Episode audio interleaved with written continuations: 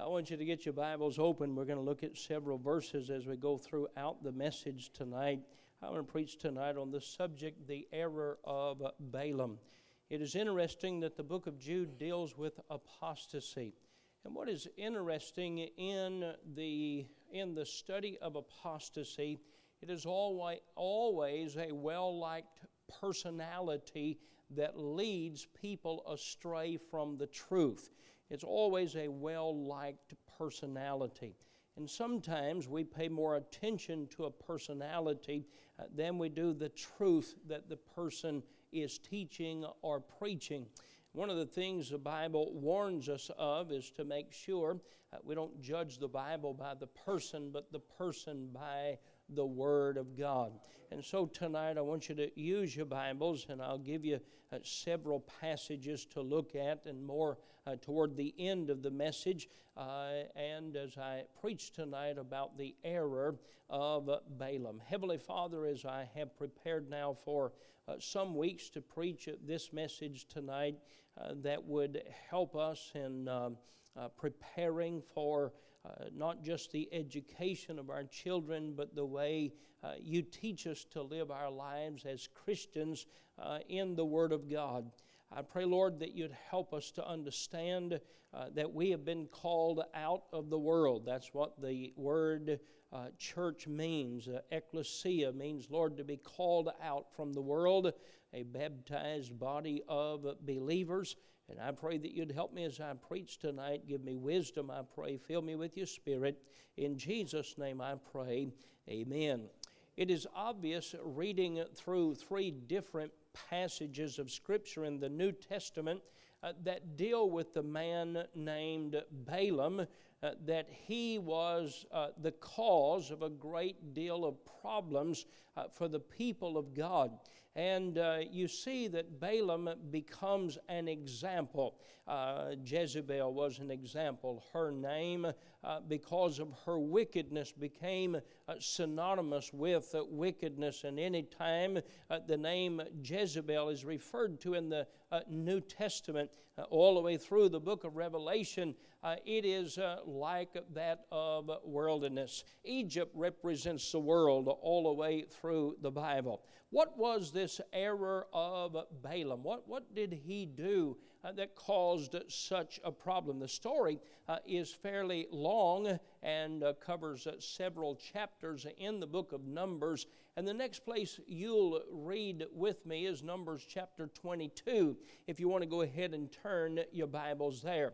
In three different passages in the New Testament, it talks about this error of Balaam. For example, uh, 2 Peter chapter 2, the Bible says, and listen as you turn, having eyes full of adultery, lustful eyes, and that cannot cease from sin, beguiling unstable souls, and heart they have exercised with covetous practices cursed children which have forsaken the right way and are gone astray, following the way of Balaam, the son of Bosor, who loved the wages of unrighteousness. Well, there's a lot in that, and every little phrase uh, full of meaning.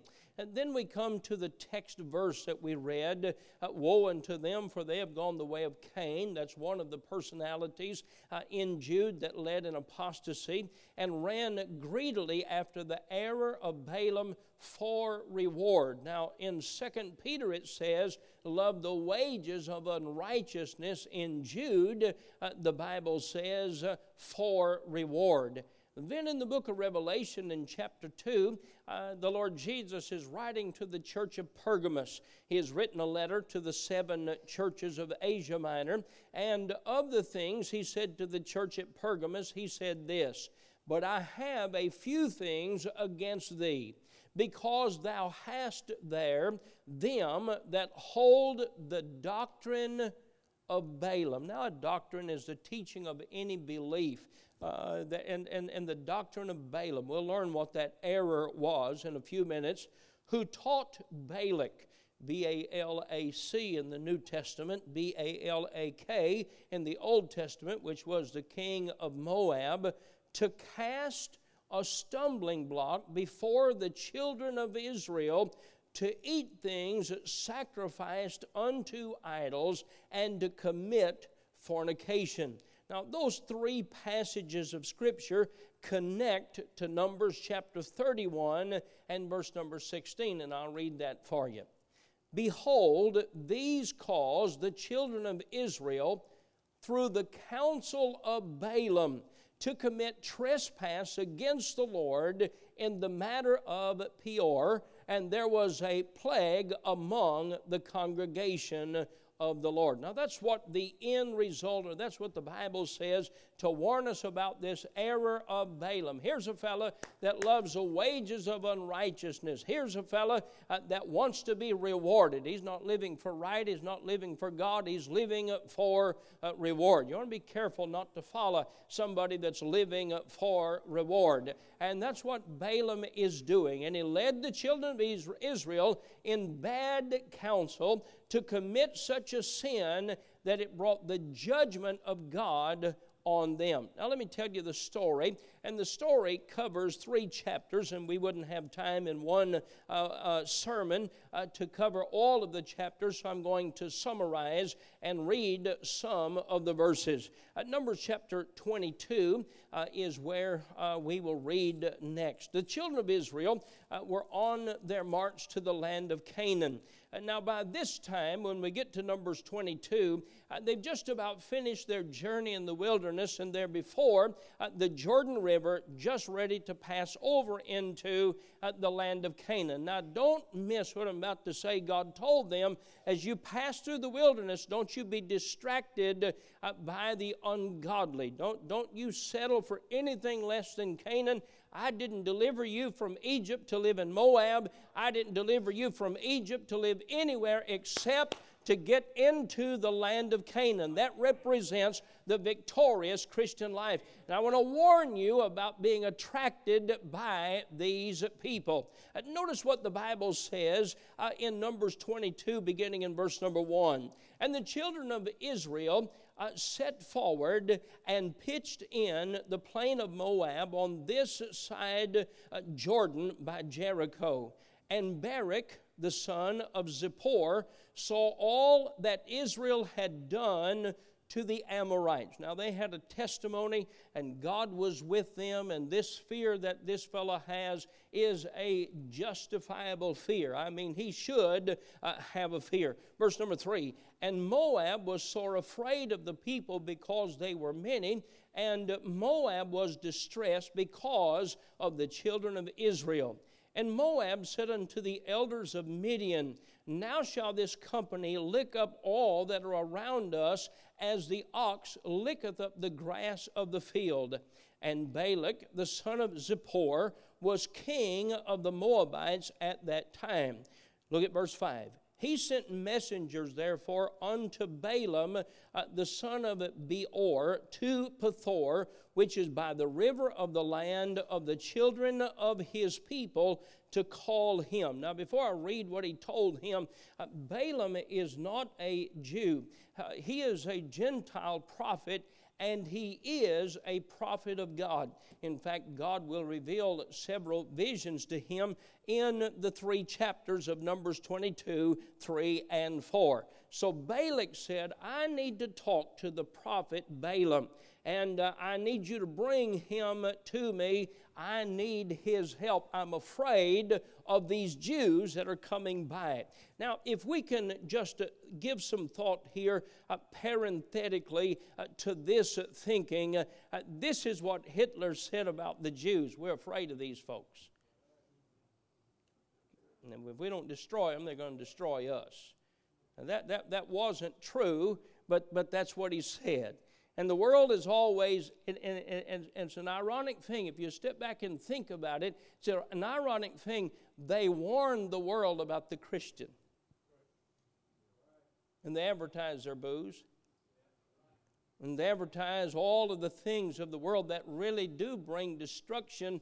And then they point to anybody that might be anything uh, out of the ordinary. And I'm going to tell you, we need some that are out of the ordinary preaching the Word of God. Now let's look and see what he said. Saying in verse number 5 Behold, there is a people come out from Egypt Behold, they cover the face of the earth, and they abide over against me. Come now, therefore, I pray thee. It's interesting how the world uses those words. Curse me, this people, for they are too mighty for me. Peradventure I shall prevail that we might smite them, and that I may drive them out of the land. For I wot that he whom thou blessed is blessed. He said, I've recognized that you that the people that you blessed they're blessed and he whom thou cursest is cursed now what he didn't understand uh, balaam was not a prophet unto himself a prophet doesn't give his opinion he speaks what thus saith the lord and so the reason the people were cursed that he had cursed is what god had said and the reason the people were blessed that were blessed is because that's what god had said now please stay with me uh, in the story rather than reading the three chapters i want to summarize and get to the point of the message tonight now, uh, this Balaam is a good prophet of God. And when he is asked, uh, in fact, you'll find in these uh, uh next verses that he's offered money. He's offered a house of silver. He's offered all uh, that Moab has to come and curse the people of God. But he refused to do it. He said, I'm not going to do that. I, I can't curse the people of God. He said, There's no way I can do that. So Balak, the king of Moab, sent to Balaam the second time. Hear me well, the devil never gives up coming after you and me. Uh, we often wonder, Lord, when will this battle be over? They call it a funeral. That's why every day we have to put on the armor of God because never does the devil cease to attack God's children. And so the second time uh, when he came to him, Balaam said, Lord, and this second time he asked the Lord. The first time he said, Absolutely not. You can't go down there. And you know these are my people, and you know he is the enemy, and you cannot go down there, let alone curse at my people, uh, or uh, he would suffer the consequences of doing so. He asked God the second time. And if you read the wording, it's like God said, if you're going to do what you want to do, go on. So Balaam gets on his donkey and he starts making his journey to see the king of Balak. Now, while he's going, there is a there is a, uh, a captain, there is a soldier, there is an angel uh, that stands in the way of the donkey. Now, Balaam can't see that angel of God. He can't see it but the donkey does. Now, it's pretty bad when donkey is smarter than the preacher. That's pretty bad. That's exactly what's happening. And so the donkey turns from the path and runs out in the field. I read that story. I thought I had a mule like that. It never would do anything it was supposed to do, uh, but it would run in the wrong direction fast all the time. That's exactly what this donkey did. Well, he took a stick, uh, he took a rod, and he beat that poor donkey. The donkey got, got back on the path. This time they went a little further down the road, and the Bible says they were at a place in a uh, where there was a rock wall on each side, and the angel shows up again. When the donkey sees the angel this time, he tries to turn and he pushes Balaam's leg and foot against the wall. And the wording of the scripture says he crushed his foot. That's, that's the wording. So he takes his rod, he takes a stick, and he beats the donkey again. Third time, back on the donkey. Leg hurting, foot crushed. He's going to see Balak because he's promised a reward. Now, I want to tell you, the devil will pay your way one way. He'll, pay, he'll give you the first cigarette. He'll give you the per, first beer. He'll give you the first drop of liquor. He'll give you the first way out. The devil always will pay for that. So this time he's going, and that angel appears again, and the donkey just sits down. Balaam takes the rod and he hits him again, and the donkey says, and the donkey says, The donkey starts talking to Balaam. Balaam is so dumb, he starts talking back to the donkey. He said, If I had a sword, I'd kill you right here. That's what Balaam said. You read the story. He said, If I had a sword, I'd kill you right here. And, and the donkey said, I've been good to you all the time you've had me. Haven't I been good to you? And can you imagine this dumb preacher? He's, he, can't, he can't walk because his leg's hurt and his foot's crushed. He's beat his donkey half to death and he's having this conversation with the donkey. Can I tell you something? Sin will make us stupid. Always makes fun of the world. Eh, they don't care about fellowshipping with you and me. They care about making fun of us. That's what the world wants to do. Balaam won't quit. Boy, if we had Christians determined as much as Balaam was to see Balak and see what the reward was, if we had them as determined to do right, boy, we'd have revival in our country. But old Balaam, he finally makes his way to Balak. Now, the story continues, and, and, and, and it's a long story, and he actually builds a, a, an altar, seven different altars, and he offers two animals on each one. And it's surprising to me that God responds to Balaam, and he gives him three different visions. Uh, and, and, and, and God hasn't given up on him. And Balaam tells Balak exactly what God said. He said, Look, you can't fight God's people. God's on their side, that you can't defeat them. They're going to go exactly where they want to go, and they're going to go by the hand of God. The best thing for you to do is just leave them alone, let them march on through, and get to the land of Canaan. And Balak says, But I need you to curse them because we're afraid of them. And if you bring a curse on them, uh, then uh, uh, we'll stop them and they won't take our things. They weren't interested in taking their things. Uh, but, anyways, you go through the story, God continues to speak to him. And every time he tells them, uh, You better not curse the people of God. Balaam then suggests to Balak, he said, I'm not going to curse them, but I will tell you how you can trip them up. If I curse them, I'm going to get in trouble with God. But I'll tell you what you can do to, to trip them up. If you convened a religious feast, you can honor Baal, you can honor whoever you want to honor, but just have a religious feast. And then invite the Jews to attend. Now, that feast that they commonly had to worship Baal, it involved not only idolatry, it involved immorality. And immorality, adultery, fornication is listed every time with Balaam. Now, you stay with me tonight. And that would be if they attended that feast and they had fun with those people that were heathen, the Moabites. Why in the world do you want to go to Moab when there's a land flowing with milk and honey? There's joy, there's gladness, there's happiness just beyond the Jordan River. Why in the world we want to even take a pit stop at Moab? I don't know. But he said if you could get them to the feast uh, and they started having fun in fellowship and they started having fun in the party, they'll commit idolatry and you'll get some of them to commit immorality. And if you do that, God will judge them. That was the error of Balaam. It was the sin of compromise.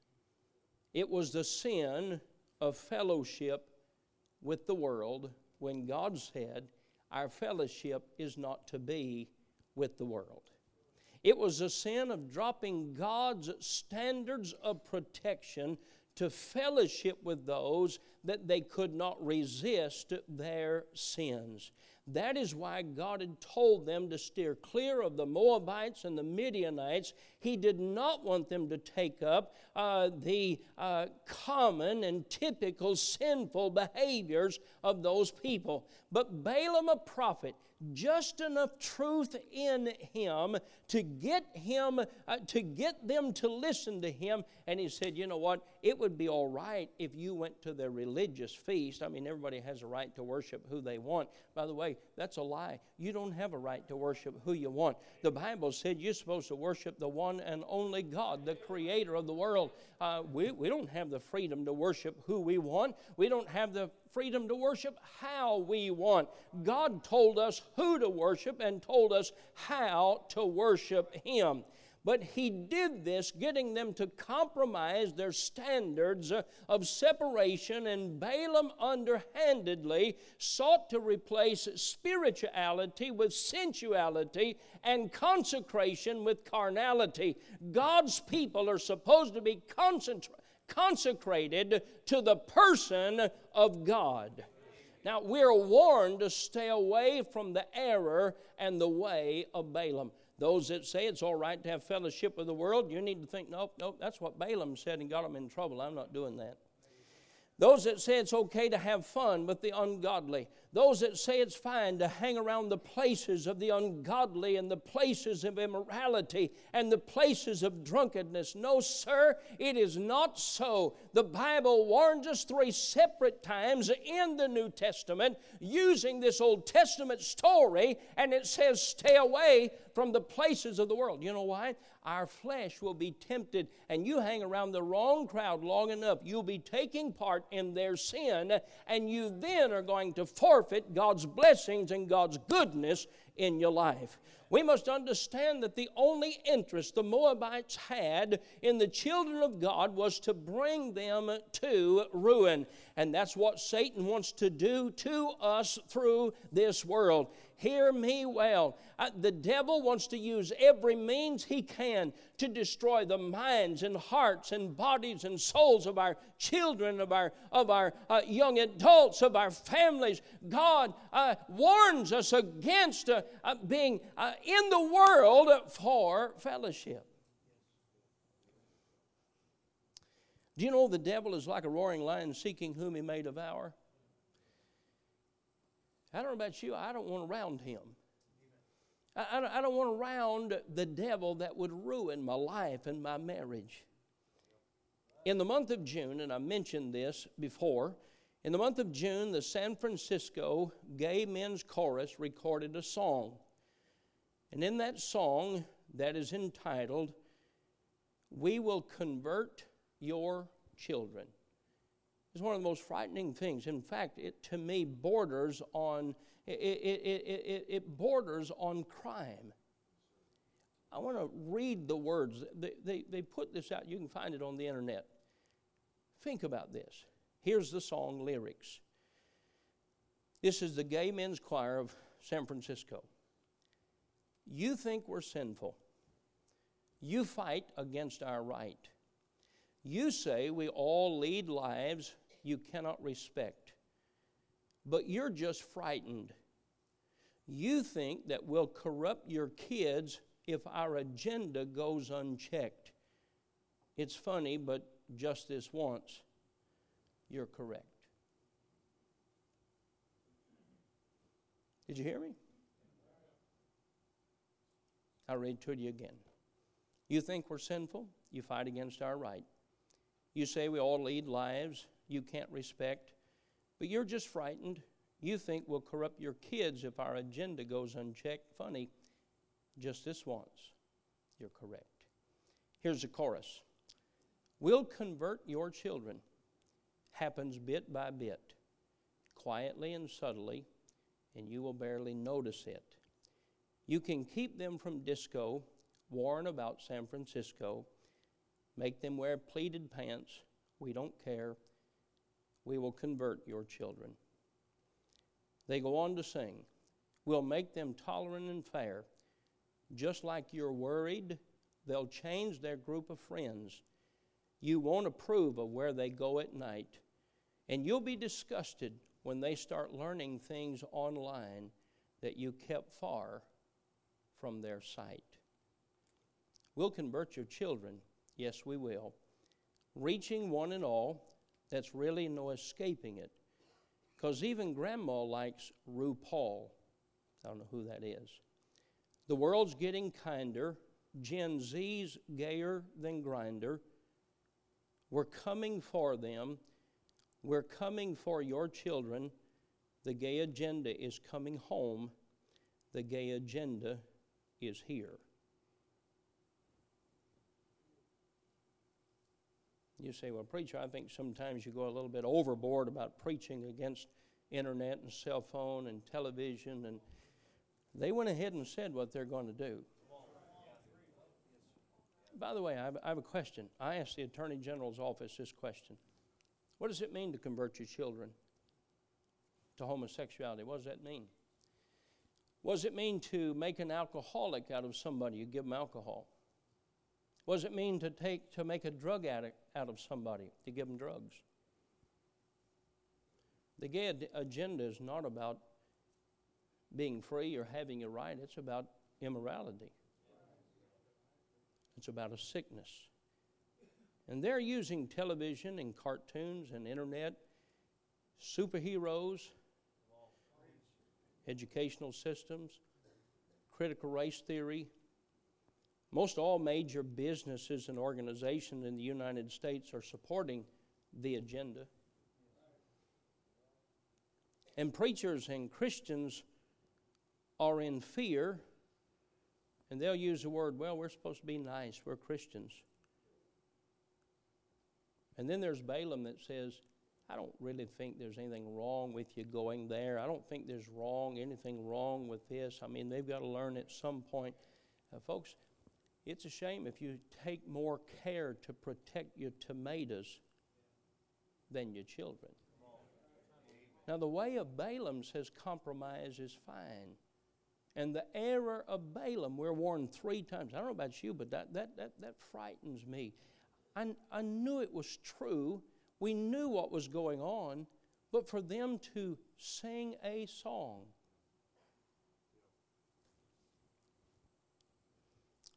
God has called us out of the world to be His children. Now take your Bibles and let's look at some verses. Look at 1 Peter 2 9. 1 Peter 2 9.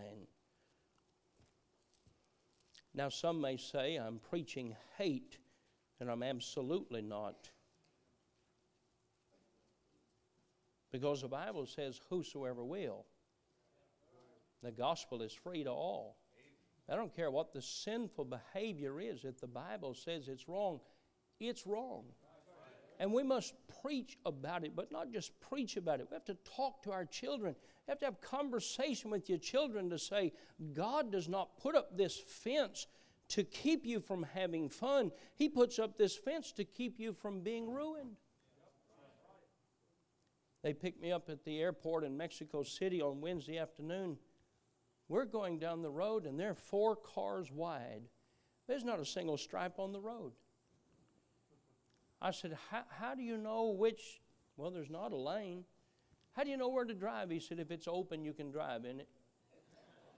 I, I don't know. I don't know how they survive. In fact, most of I never saw a concrete barrier didn't have some 15 colors of paint on it. And every car had a base coat, and then it had scrapes and stripes of all the other cars they've, they've gone up against. Folks, the Bible puts up guardrails and guidelines. I'm not preaching to be mean. I'm preaching to say, hey, we better be careful. We don't want our children to be destroyed by any sin. We don't want them destroyed by the alcohol of this world and the drugs of this world. I don't want our children destroyed by the lazy behavior of our world. We're supposed to be Christians against all sin. We're supposed to live right. The Bible says in 1 Peter chapter 2 and verse number 9, but ye are a chosen generation, a royal priesthood, and holy nation, a peculiar people, that ye should show forth the praises of him who hath called you out of darkness into his marvelous light. I like living in the light. I like living in the joy and the happiness of God. I like living there. I don't want to go live in the darkness. I've been set free from the darkness. I don't want to go back to there. God wants us to be different from those. Take your Bibles and go to Ephesians chapter 4. Ephesians chapter 4. Ephesians chapter 4, go down to verse number 17. Ephesians 4 17. Here's what the Bible says This I say, therefore, and testify in the Lord, that ye henceforth walk not as other Gentiles walk in the vanity of their mind, having the understanding darkened, being alienated from the life of God through the ignorance that is in them because of the blindness of their heart who being past feeling have given themselves over unto lasciviousness to work uncleanness with greediness. But ye have not so learned Christ. If so be that ye have heard him and have been taught by him, as the truth is in Jesus, that ye put off concerning the former conversation the old man which is corrupt according to the deceitful lust, and be renewed in the spirit of your mind. Take your Bible and go to 2 Corinthians chapter 6, and I'll close with this. 2 Corinthians chapter 6, the Bible teaches this throughout. God is not saying, I don't want you to have fun. I don't want you to enjoy life. I don't want you to uh, uh, have any pleasure. He's not saying that. He's saying this fence is put up here to keep your life from being destroyed. If you do what I say, you'll have joy and gladness. In fact, if they throw you in jail, you can still be filled with joy. You can still enjoy life knowing that you're in the will of God. I'm not saying tonight and trying to create a spirit of hatred or hypocrisy that says we're better than them and uh, we want them to perish. We don't want them to perish. The Lord is not willing that any should perish, but that all should come to repentance. But they'll never come to the place of faith in Christ if we condone the sinful behavior. And folks, they know it's true. They know it's true. 2 Corinthians chapter 6, notice what the Bible says in verse number 14 Be ye not unequally yoked together with unbelievers. For what fellowship hath righteousness with unrighteousness? And what communion hath light with darkness? And what concord has Christ with Belial? Or what part hath he that believeth with an infidel? And what agreement hath the temple of God with idols? For ye are the temple of the living God as God hath said, I will dwell in them and walk in them, and I will be their God, and they shall be my people. Wherefore, come out from among them and be ye separate, saith the Lord, and touch not the unclean thing. And I will receive you, and I will be a father unto you, and ye shall be my sons and daughters, saith the Lord. What's the error of Cain? The error of Cain says that preacher is trying to keep you from having fun. He preaches too many standards. He preaches against too many things. And you are big enough, you can enjoy the world and be a Christian too. That's the error of Balaam. Error of Balaam said, I'm not going to curse them, but I'll tell you how to trip them up. You get them to fellowship with you, and they'll be acting just like you are. And when they do, God's going to punish them. And that's exactly what happened. I don't want to be a Balaam. I want to be a man of God, but not that kind of a prophet. I want to be the kind of prophet that says God loves you enough not only to save you, but to tell you how to live a life that brings joy and gladness. Stand with me, if you will.